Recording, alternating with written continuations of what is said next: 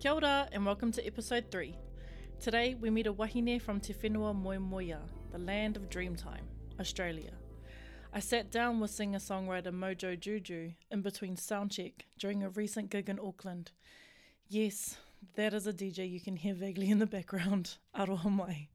She is an ARIA-nominated artist who has always been labelled other of mixed Filipino and Aboriginal heritage from the Wiradjuri tribe of New South Wales, her latest album, Native Tongue, is her most personal yet, and talks a lot about being mixed race and that sense of feeling like you're straddling a line between where you belong and whether you're enough. In this episode, we talk a lot about identity, about racism, and about what it feels like to be displaced and have lost connection to your Indigenous culture and how you can be alienated by both the mainstream and your own people. Mojo shares her journey about being a queer woman of colour. We talk about Australian politics and how she is proudly smashing stereotypes in the music industry. Whakarongo mai.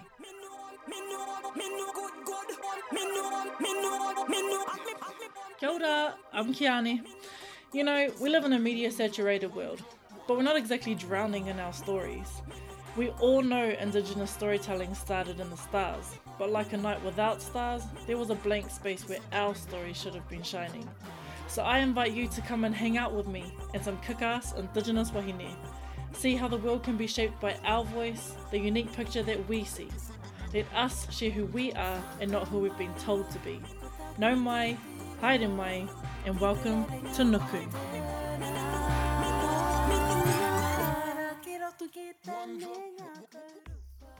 So, um, my dad is Filipino. Yep. Um, he's from Negros in the Philippines. Um, and my mom is also mixed heritage. She, you know, she's got the the Anglo-Saxon kind of colonial Australian vibe, and also um, Wiradjuri, Yep. which is um, one of the largest Indigenous nations in New South Wales, kind of like all the way, I think it's all the way down to Victoria. It's an interesting kind of perspective on things. Like, I didn't grow up in with a deep connection or knowledge of Indigenous culture, but always very aware of my heritage. And it's kind of been something I've had to, or we've all had to in the family, sort of really make an effort to sort of reconnect with because of the history in Australia and, and, and our own personal history in the family. It's Mm. like a lot of that stuff is has been lost along the way or has been a bit harder to access. Whereas sort of growing up with a really strong sense of identity around my Filipino um, background and my dad he, he kind of came from he came from the Philippines and and sort of grew up in that culture and he's he's you know very close to his family we were able to really I don't know feel connected to that identity When you were growing up, um, like through your childhood, did you feel different? Do you ever feel any Oh. different to the other kids? Yes, 100%, always and all the time. Like, you know, we grew up moving around a lot as kids and we moved mostly through central western New South Wales in regional towns. So, not only was I like often the new kid in town, like having to try and fit in, I was also I had a really weird name. So, um our actual surname is not Juju, it's Ruiz de Luzuriaga, which is a Spanish surname because the Philippines was colonized Wow. by the Spaniards. So I had this like really long surname and also, you know, I just I looked different. You know, there was a lot of white kids that I Mm. went to school with and I was often the odd one out and there was a lot of stereotypes about Asians and obviously a lot of stereotypes about um, indigenous Australians and you kind of cop it from everywhere. Like you never like I didn't I wasn't I was never white, right? And I was never black enough. Mm. And and there weren't any other Filipinos. So I was kind of in this weird position where I was like I wasn't really embraced or accepted by any of the communities that I was part of. So you're always an outsider. And then when you're looking at like the TV or you you sort of looking to for role models like in the media and stuff, there really wasn't anyone that looked like me. Mm. And there wasn't anyone that had the story like mine, like the narrative that was centered in most popular culture was not a narrative that I could relate to. Did you, at a young age, were you able to connect with your Indigenous Australian culture? No, so it's really tricky because they didn't really, she didn't grow up with it either. Like my mum's mum is Wiradjuri. She didn't know her background mm. until much later, like until her parents sort of passed. She knew who her father was, but she didn't know that he was her father. It was part of that kind of institutionalized, like systematic kind of racism that sort of filters down into like people's attitudes. And then there's stuff that got kept secret, and then there's stuff that was kind of known but no one talked about. And then it was just like once, you know, her parents passed away, family came out of the woodwork. I guess it was something that everybody knew, but no one talked about. And then all of a sudden it was like, okay to talk about it.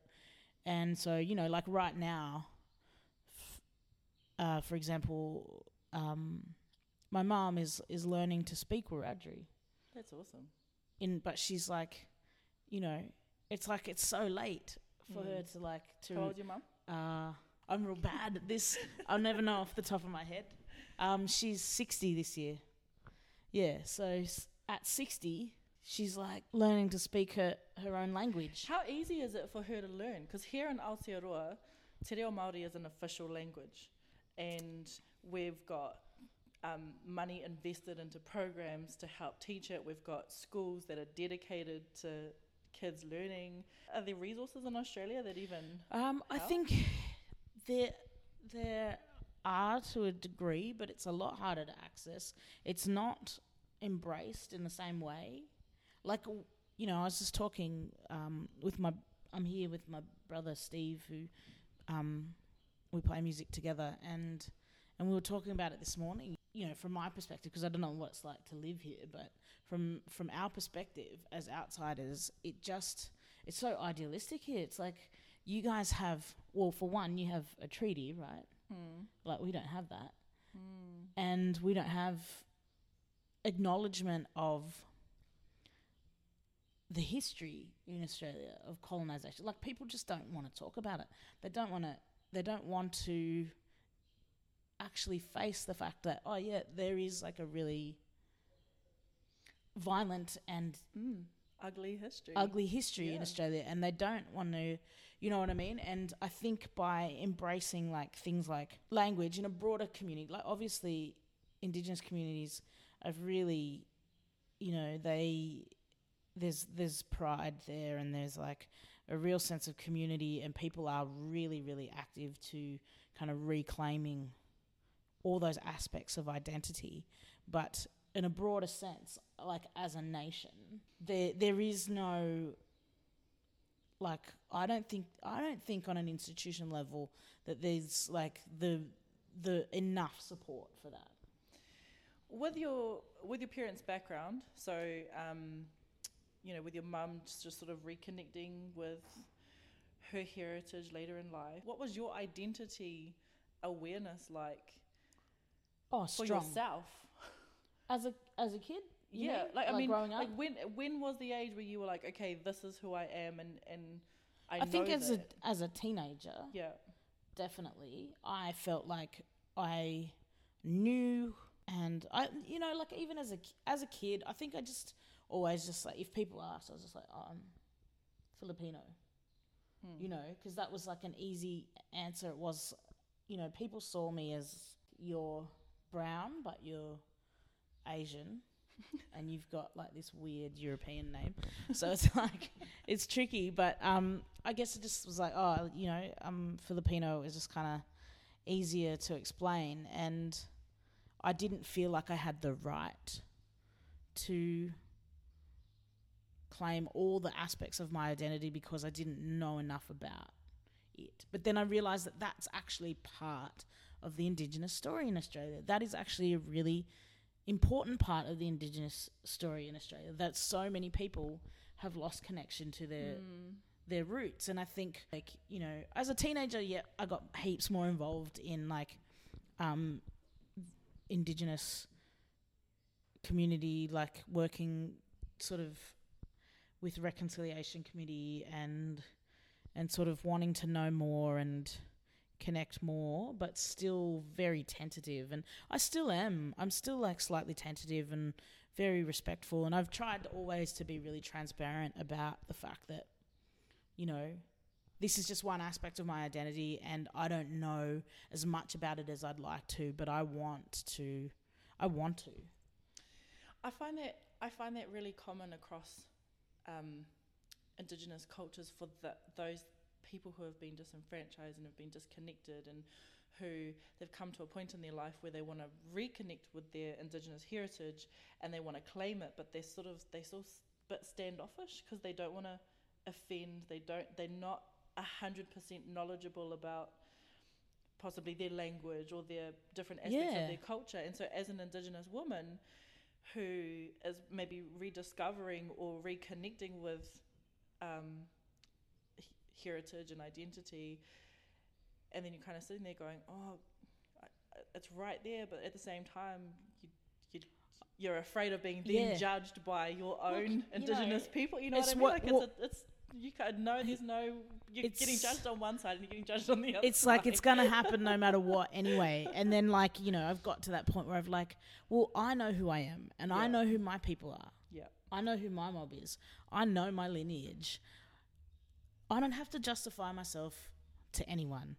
I've been embraced by certain members of the community, and I've also had resistance from certain members of the community. And it's like, you know, I'm not trying to be anything that I'm not Mm. you know i'm just trying to um, be okay with myself Um, with that, you're in you are in an industry where people are often told you have to be a certain thing. You have to look a certain way. You have Yeah. to dress a certain way. You Yeah. have to go to these certain parties, and and put your face on on these particular media things um, in order to be accepted, and in order to get airplay, and in order to make it in this industry. yeah it's toxic hey I mean, the music industry and the television industry just is really, really, really bad for that, especially for Indigenous people. But you've recently come out to say, well, no, actually, you you you've said that you've been labelled too brown, too queer, and not attractive enough to sell records. Who the hell said that? it's it was just an it's just an attitude across the board you know you know what's really interesting is like i've always known who i am right i've always known that i'm a filipino indigenous queer woman. And i've all, always like i've always known that about myself. I've never talked about it in my music because when you know when i was younger when i first started out a career in the music industry i was like you know i was really heavily influenced by like lauryn hill mm. and you know i was listening to like michael franti and like this kind of stuff. And i was writing music that was you know along those kind of lines in terms of like thematically as well as aesthetically. But um, people were like in the industry around me you know as a 17 18 year old 19 year old trying to like start a career they're like no one wants to hear that. Hey like it's not you can't you need to stop trying to be so political in your music. You need to you know people just want to like chill out and listen to music and take their mind away from their worries. So as I was really young and impressionable, and I was like, these were people from within the industry who had experience, and I was like, okay, well, um, you know, I'm going to avoid politicizing what I do, and maybe, you know, even though like those were still my values, I was like, maybe being visible is political enough. Like that's intrinsically political because you cannot separate the politics from my identity. People who see me are always going to see me as a brown woman. They're always going to see me Mm. as a queer woman. Like they, I didn't have to come out. People just looked at me and went, "Yeah, okay. well, we know what you know. What we we know what she's about. You know." And that's an assumption that people made about me. And I was like, okay, that's really interesting. We'll just like see what happens, you know? And so I just did my thing Mm. and I didn't talk about it.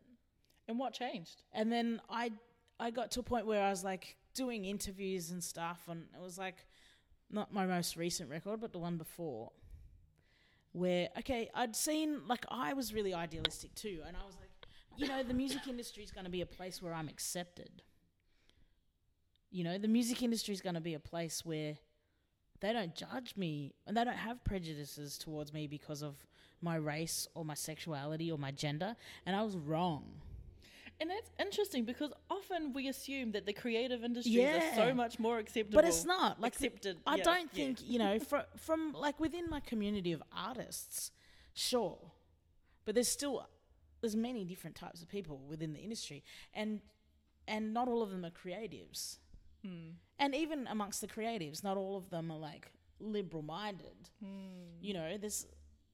th- I think that's just this like idealistic idea that I had when I was younger, and then when you get in the industry and you and you're working in it, like there's a lot of people here who are just here to make money, and they don't care about, and they know that you know it's harder. T- you you've got to be a product, and like that's what they want to make you into. And so I was always just like kind of branded as too difficult, and there were all these doors closed to me. And you know, I was doing interviews on my last record, and I just it was just it was like all these different things, like these little kind of microaggressions or these things that I'd known subconsciously or in the back of my mind, but no one had ever said it to me explicitly. Hmm. And I had this journalist say to me off the record, Hey, I really like what you do, but I'm surprised you've been successful. Wow. And I said to him, Why do you say that? And he said, Well, because you're a queer woman of color. And that's really confronting. And I was like, I think he was like, he was trying to be an ally to me, you know? But it was like, wow, you just put that so succinctly into words that that's how the industry perceives me. That's how people in your position and in your job, you perceive me that way. So I was just like, okay, well, you're the media. Put me on the front cover of your magazine. Let's change it. Like, let's change the conversation. Let's, and I was like, I thought about it for a while and like kind of, you know, I let it, I let that sort of sit with me and like kind of marinate in that thought. what is, what does this mean and what does this mean for me as an artist and what does, you know, how do I want to have this conversation? Because people are having it whether or not I participate. People are having this conversation about me whether or mm. not I participate. So maybe no longer is it enough for me to just be visible. I have to actually say something about this, but I'm not going to say it in a conversation where they can like throw me under the bus. I'm not going to say it in a conversation. I'm like, you know what? There's all these people, and usually white people, having this conversation about brown people and indigenous in particular indigenous people and they're not they're not included. We're not included in the mm. conversation. So i was like i'm going to do this on my album. I'm going to make an album about this. I'm going to talk about what it feels like to experience racism.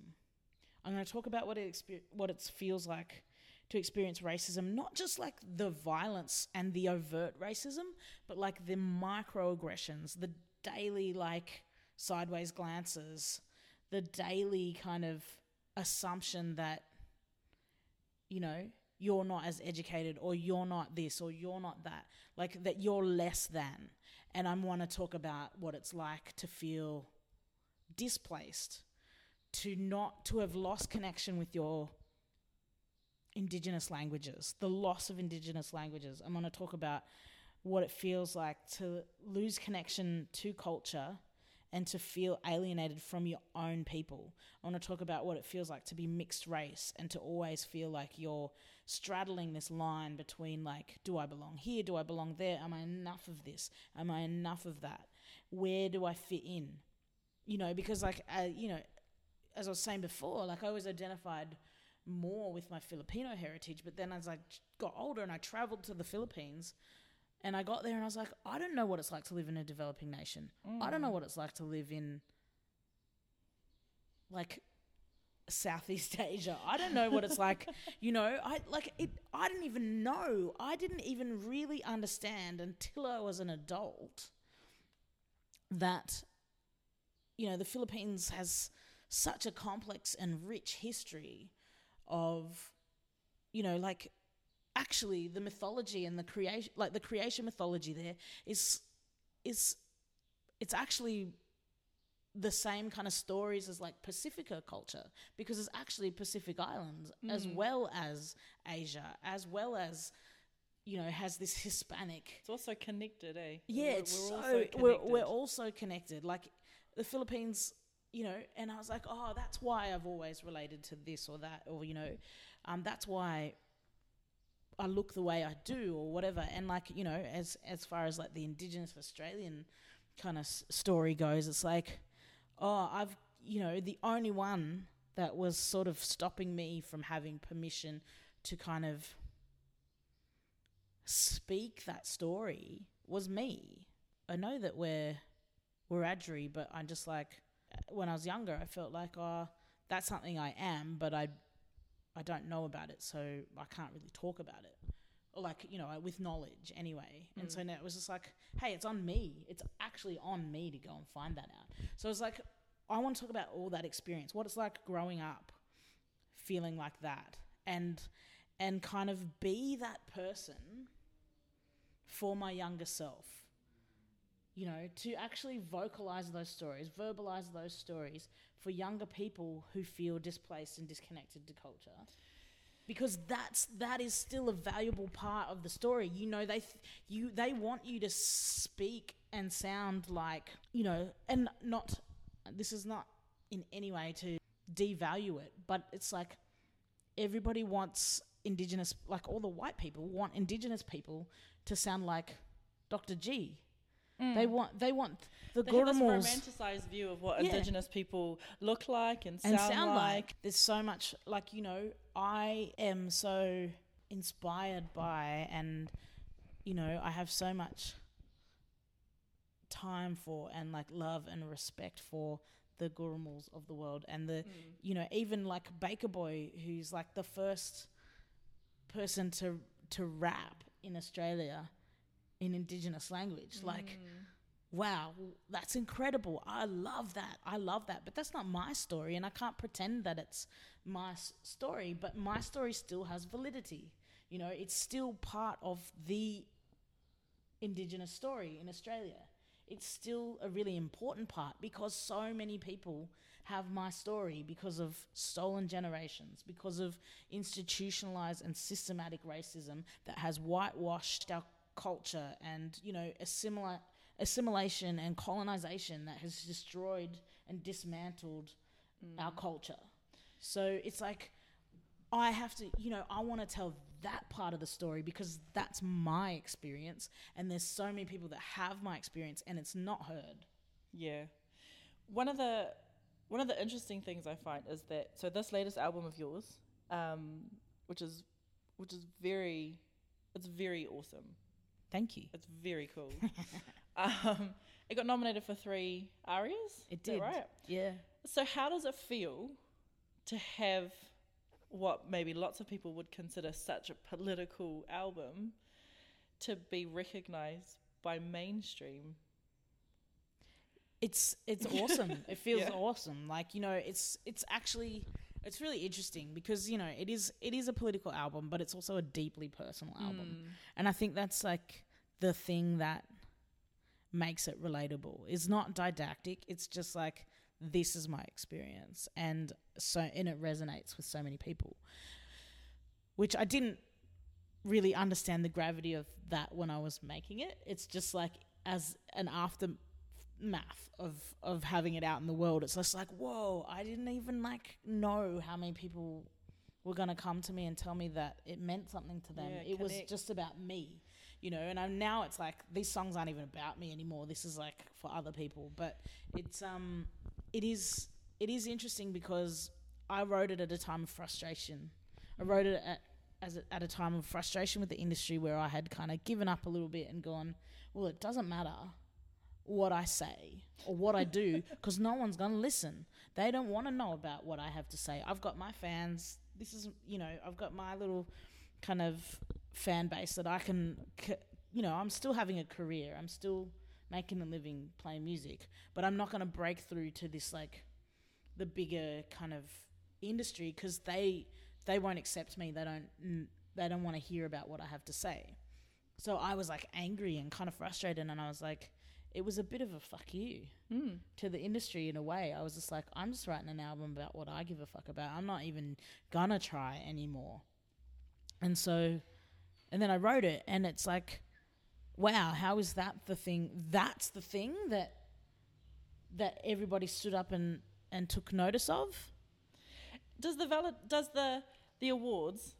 So I'm in two frames of mind about awards in a sense from mainstream because on one side it's like yes they're recognizing my work and they're recognizing indigenous culture and they're recognizing my personal story. And it sort of like in a way validates um, what you're doing. And then another way it's like i don't need your validation. I don't need Yeah, you know so it's like what uh, are you in two frames of mind about these types of things? Or well, is I it look- just I don't make I don't make music to win trophies. Mm. I've never made music to win trophies. But at the same time, what it affords me is a platform to reach more people. Mm. Once you've had that kind of and you know, and it is, you know, I do want I do want acknowledgement from my peers in the industry that I work work in, of course. That feels really good to have that kind of respect to know that there's you know, I feel like I've you know, I, to a degree of like you know, I have had that, but I but I think now it's kind of like um I don't know, it's just this kind of acknowledgement from the broader industry and of course that it feels good but it's also like if i didn't have that i would have kept making music anyway so Mm. it's like you know it it doesn't change anything for me but it does I th- in that sense but it does it does afford me the platform to sort of reach a greater audience and and of course I want to be able to do that to connect with more people. And I think what the most valuable thing for me has been, the most rewarding thing has been knowing what this album means to other people and knowing that a voice like mine, you know, telling this, you know, that this narrative has a place and that and other people recognize that that's an important story for you know not for me but for like the younger kids because i just keep thinking you know it put it all into so much perspective for me. I always keep thinking about my younger self and how it was like there was a small handful of of women that i knew when i was a kid like kate ceberano Vika and linda bull um, christine anu you know they were the women that i could see that had stories similar to mine but they were like they also weren't like queer women. They weren't women that Mm. embrace, you know, they were beautiful women, but they like, you know, there's also this thing about me that I guess there's like the masculinity in I'm um like female masculinity has never been represented in that way Mm. and I think that there's a lot of that in indigenous cultures. And because it's really, it's really interesting. You know, you can't. It's not that you can't, but a lot of the time, you can't be what you don't see.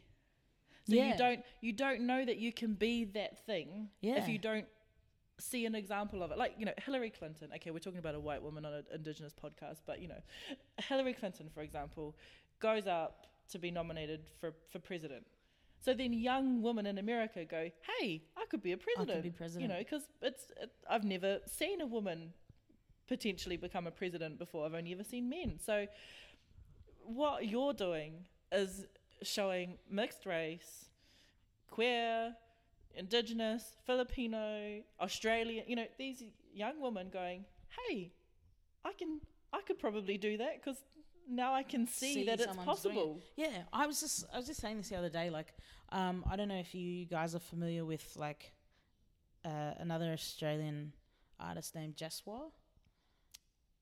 Oh, the name is Now, really sh- familiar. Oh, she is amazing. She's this incredible rapper who um is just so like she yeah, she's I I love her. She's got a song called Savage. And I like highly recommend that you go check it out. But I saw that video and I was like, what a time to be alive. Hmm. When there is somebody in the world who looks like that. I almost cried when I saw it because I was like, I relate to who you are so deeply that I have never seen anyone who resonates with my own sense of identity more, Hmm. like in the Australian music industry. What does the world miss out on if we don't have indigenous female voices in this industry? What does the rest of the world Oh. miss out on? So much, so much, so much.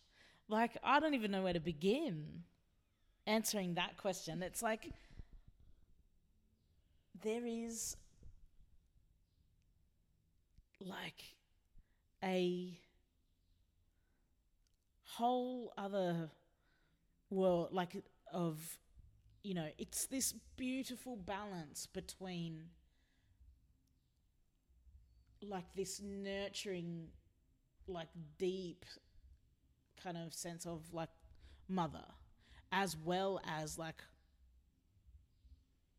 that, like the fight, you know, the warrior woman, you know, like the kind of the, it's like strength and vulnerability.